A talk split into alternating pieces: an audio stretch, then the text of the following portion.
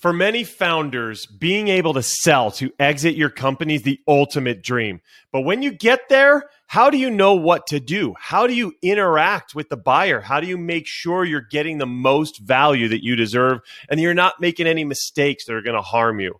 I talked to Lowell Ricklefs. He's the managing partner at Traction Advising, and he walked us through exactly what to do in that scenario. In fact, he advises sellers of B two B SaaS companies all the time, shares with them exactly how they can set up their companies for success when it comes to exiting. This is going to walk you through that. He gives us a great structure for how to do it. Enjoy.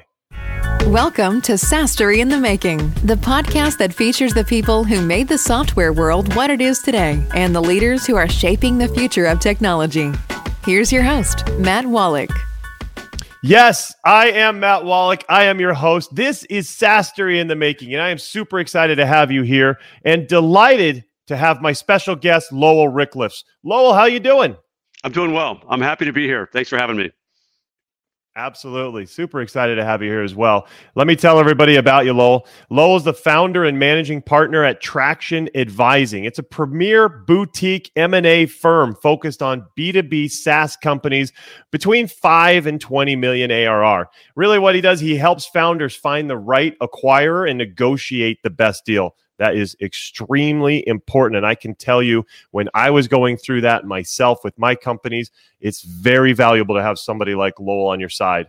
He's also the Education Committee Chairman at Alliance of Angels and Board and C E O Advisor at Event Core. So he absolutely knows his stuff when it comes to SaaS companies and advising C E Os. So Lowell, once again, thanks for coming on the show. Thanks, man. Yeah, this is great. Awesome. Awesome. Well, tell me what's going on with you lately over at Traction Advising and what's coming up for you guys. Uh, probably the biggest thing is a year ago, we added a, a partner in, in London. Uh, one of my favorite employees, I had a twenty-five year operating career, and one of the employees that was near the top of the list of uh, high quality, high integrity execs I'd worked with. So, so he joined. It gives us some broader reach.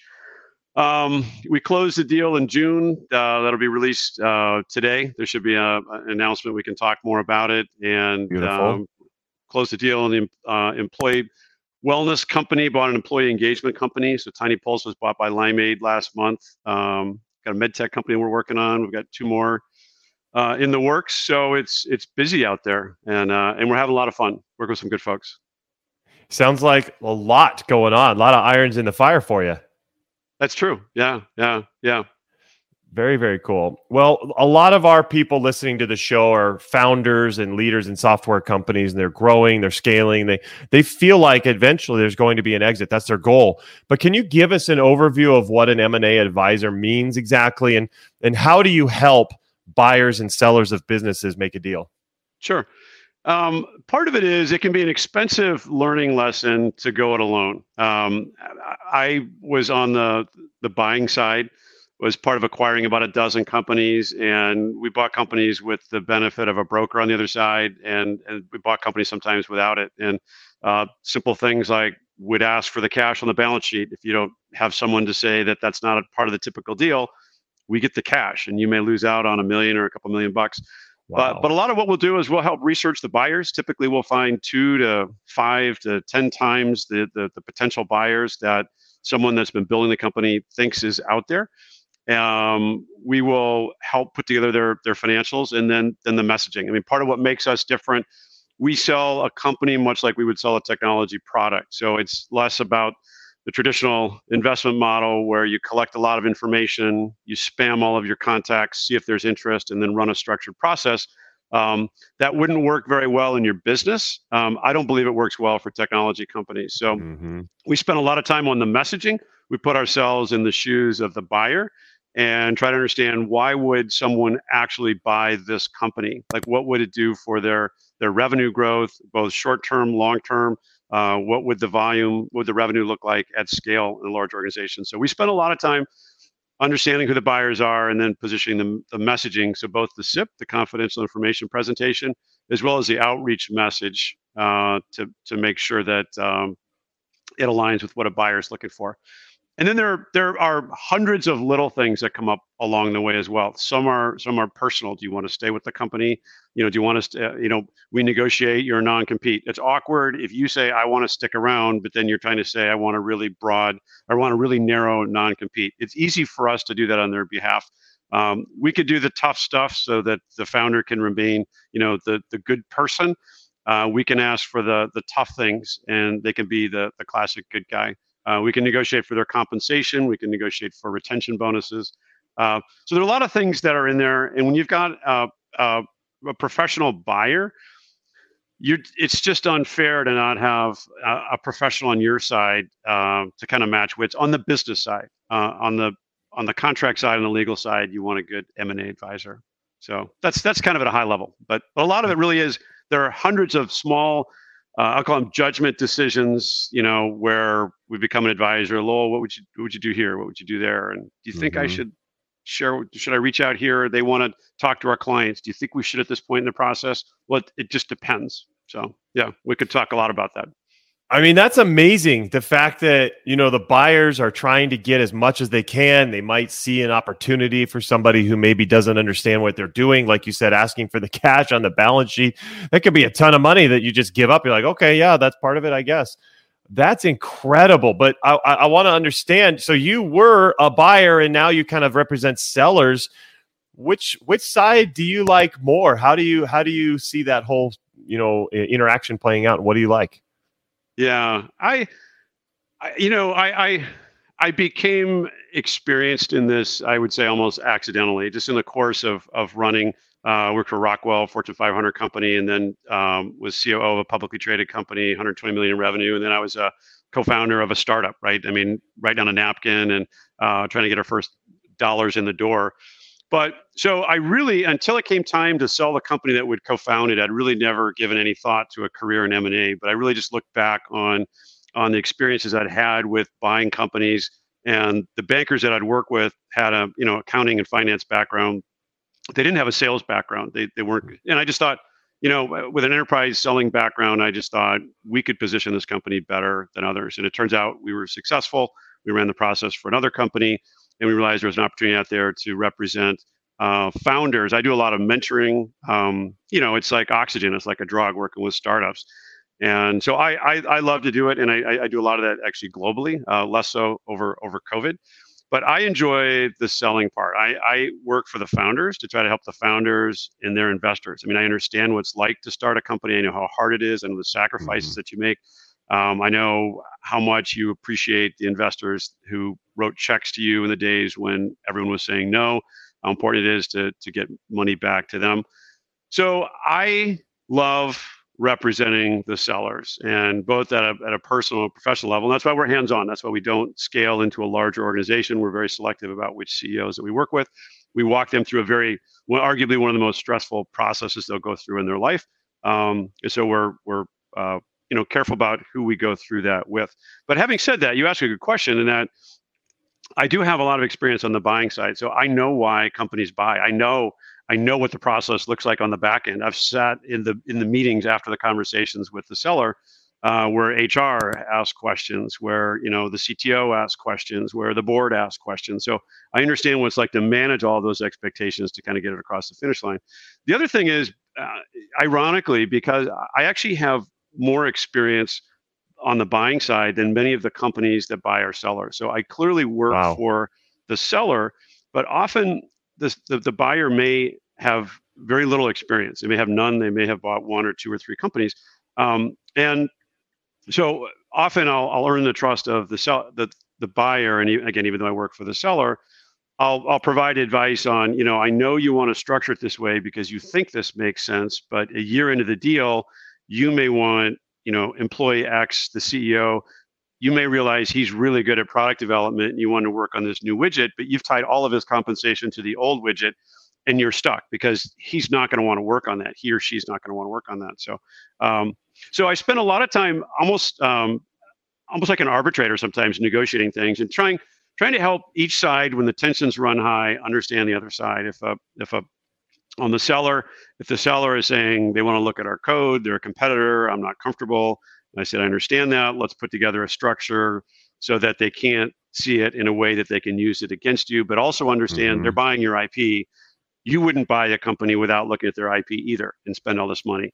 Um, and the same thing on the, on the, for example, on the buyer side, you know, when they're saying, oh, I can't believe they don't want us to look at their, their code, I'd say, well, think about a big competitor buying you guys. You wouldn't want them to see your code either. And so usually they'll say, yeah, I guess there's some, a lot, I spend a lot of time kind of reframing things when the tensions run high so people can, can kind of find that they're, they're at a gridlock of what each side wants and try to find that third way and a path forward.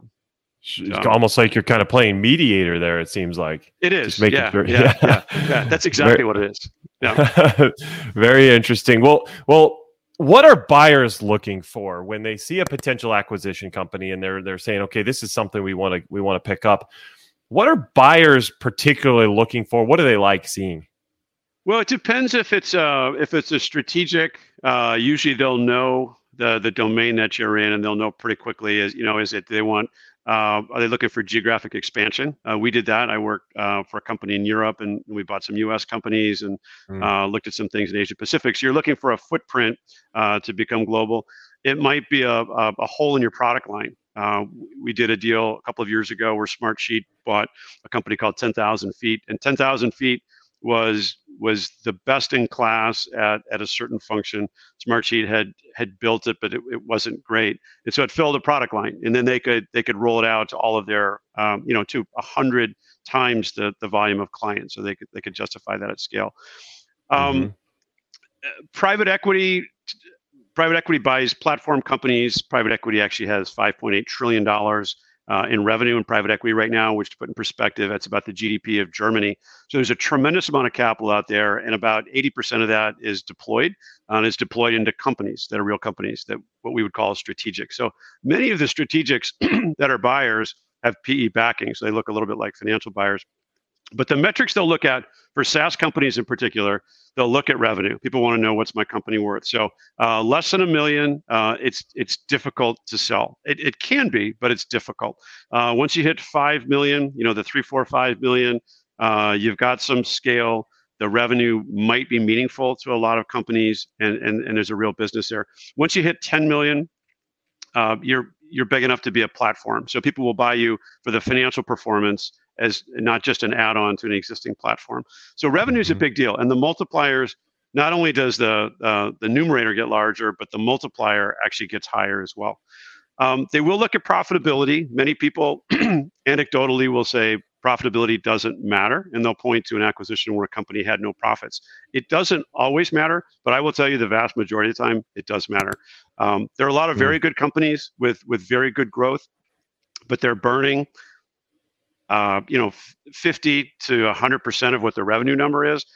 Uh, many strategic acquirers uh, have covenants to their bank on their debt, and they can't take on that level. They don't want to hurt their own performance. So Interesting. Uh, you don't have to be super profitable, but I would argue that at least being break even is is important, because if you're not profitable, then the leap of faith that the acquirer has to take is that at scale, they won't just lose more, right? If I lose a million dollars a year at five times that revenue, I lose five million. Um, they they know that it can be profitable. They look at growth. Yeah. Growth is one of them. So I, the simplest thing, I'll, I'll list about eight different things, but the two simplest would be growth and retention in SaaS. Mm. The reason Beautiful. people pay high multiples for SaaS companies is because it's repeatable revenue. If you've got high churn, it's not, at some point, it's not really SaaS. It's not really long-term revenue. If, For sure.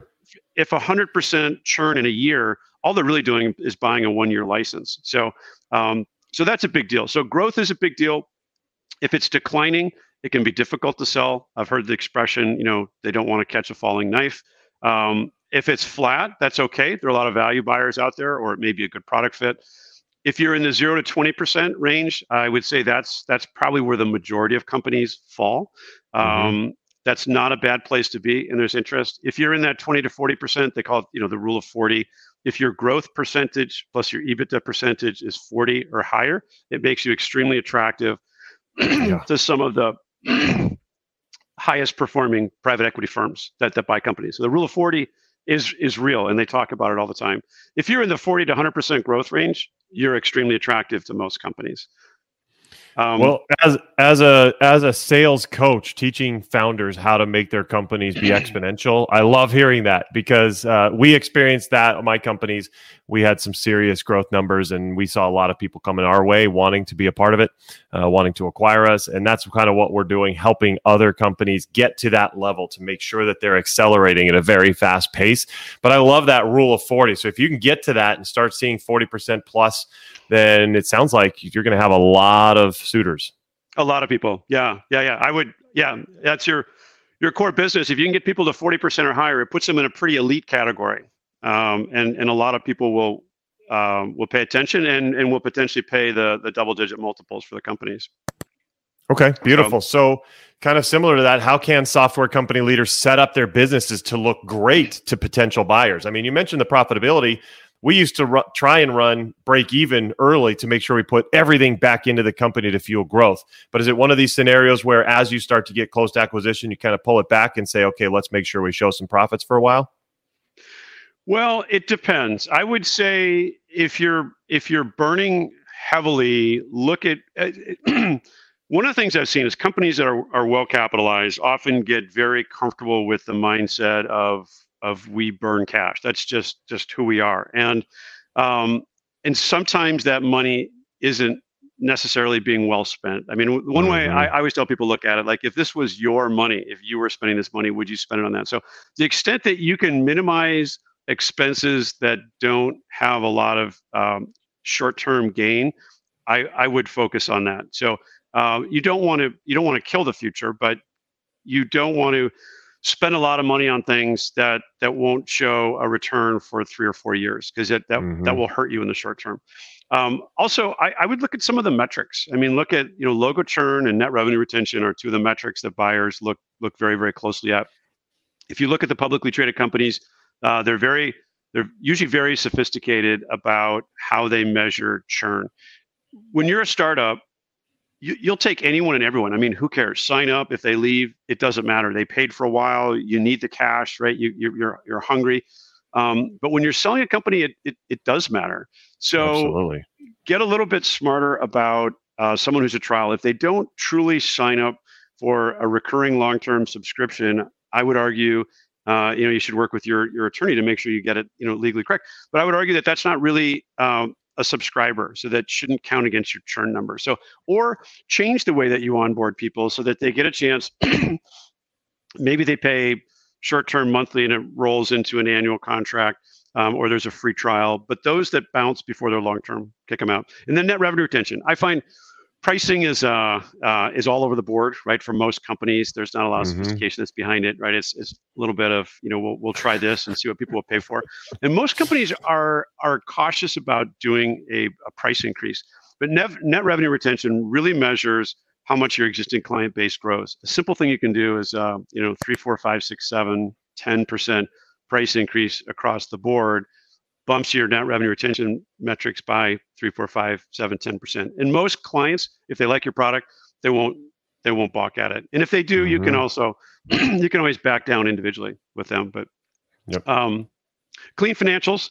Make sure you're properly accounting for all of your expenses, all of your revenue, um, and then I P confidentiality agreements. I, I can't I can't express enough how important it is. You're starting a company. It's three people in a kitchen, again, around a napkin. If someone's writing code for three months before you have a real company and they didn't sign an I P agreement when you're selling the company, I can almost guarantee they're they're going to find out, or you're going to have to disclose it. And if one of those three people left on um, less than friendly terms, and eight years later, you have to call them to get them to sign that because you've got a transaction. They now have leverage. Um, it's a it's an awkward situation. It's pretty common.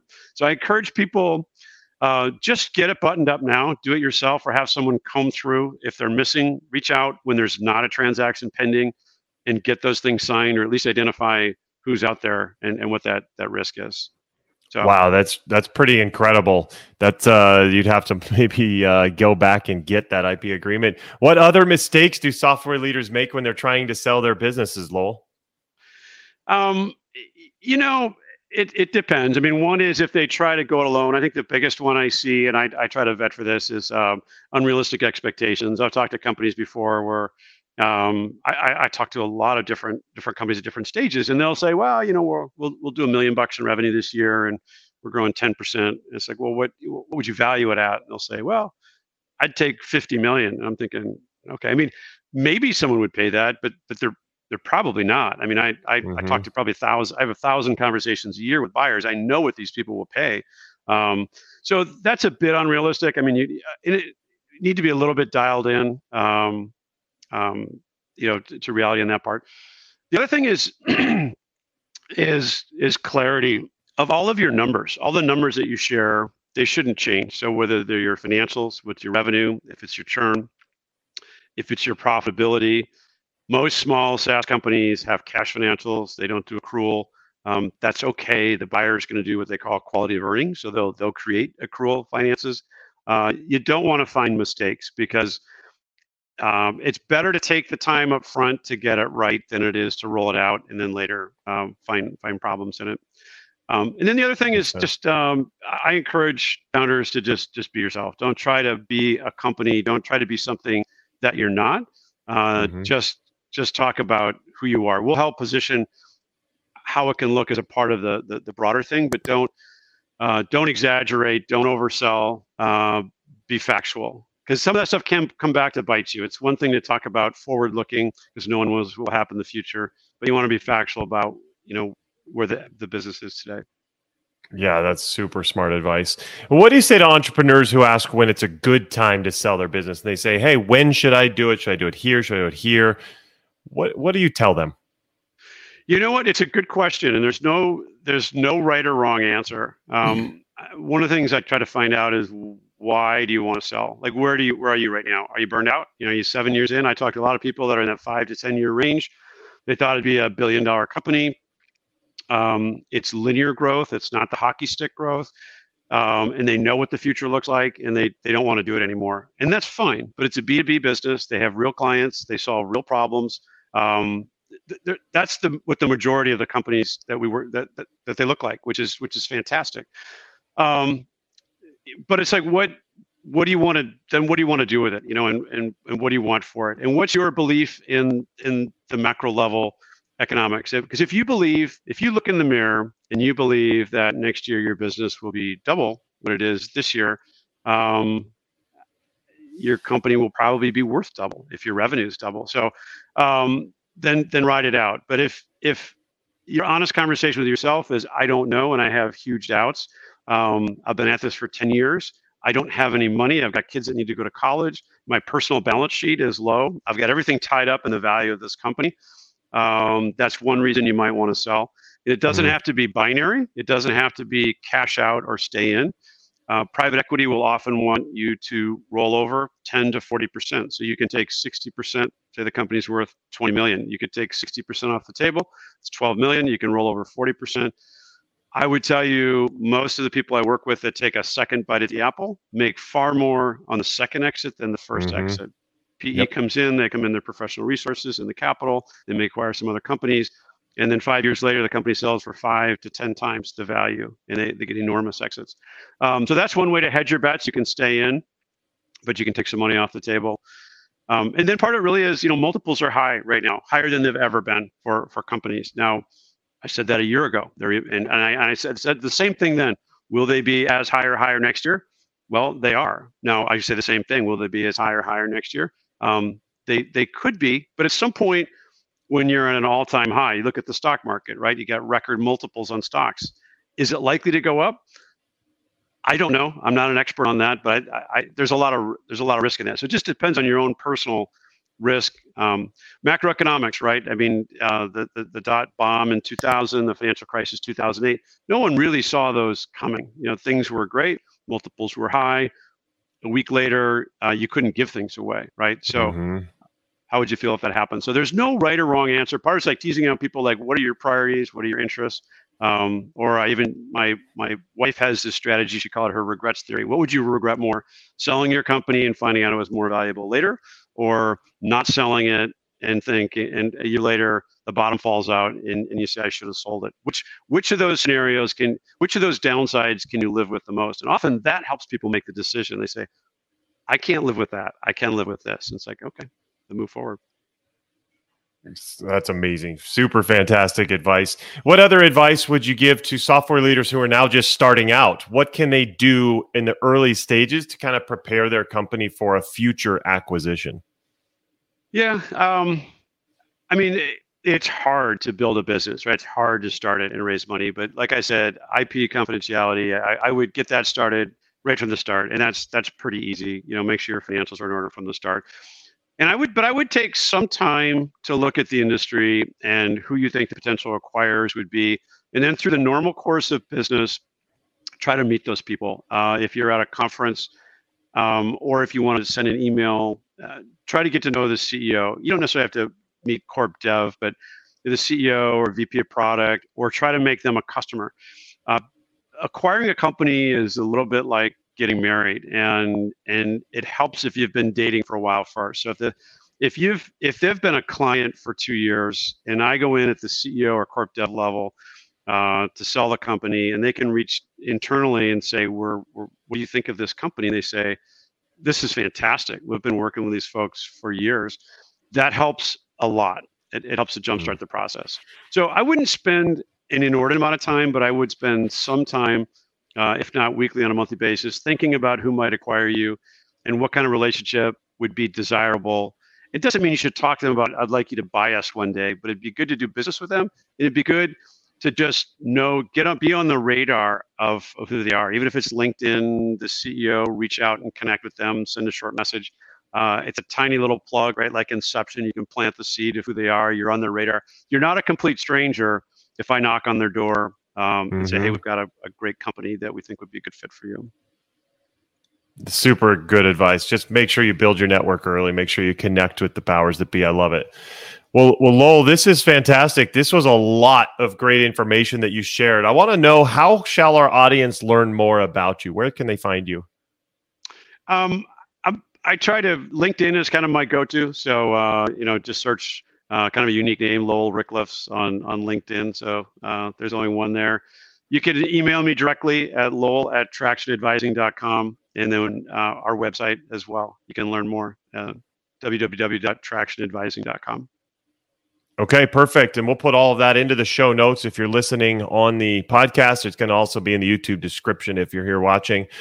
But Lowell, this was awesome. Thank you very much for coming on the show.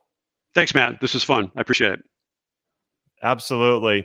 And thank you for watching. Thanks for listening. Make sure you're subscribing. Hit that button so you can subscribe and get notified about new episodes as they come out. You do not want to miss other creators and innovators like Lowell sharing their best tips and tricks for you. So thank you very much for coming, and we will see you next time. Take care.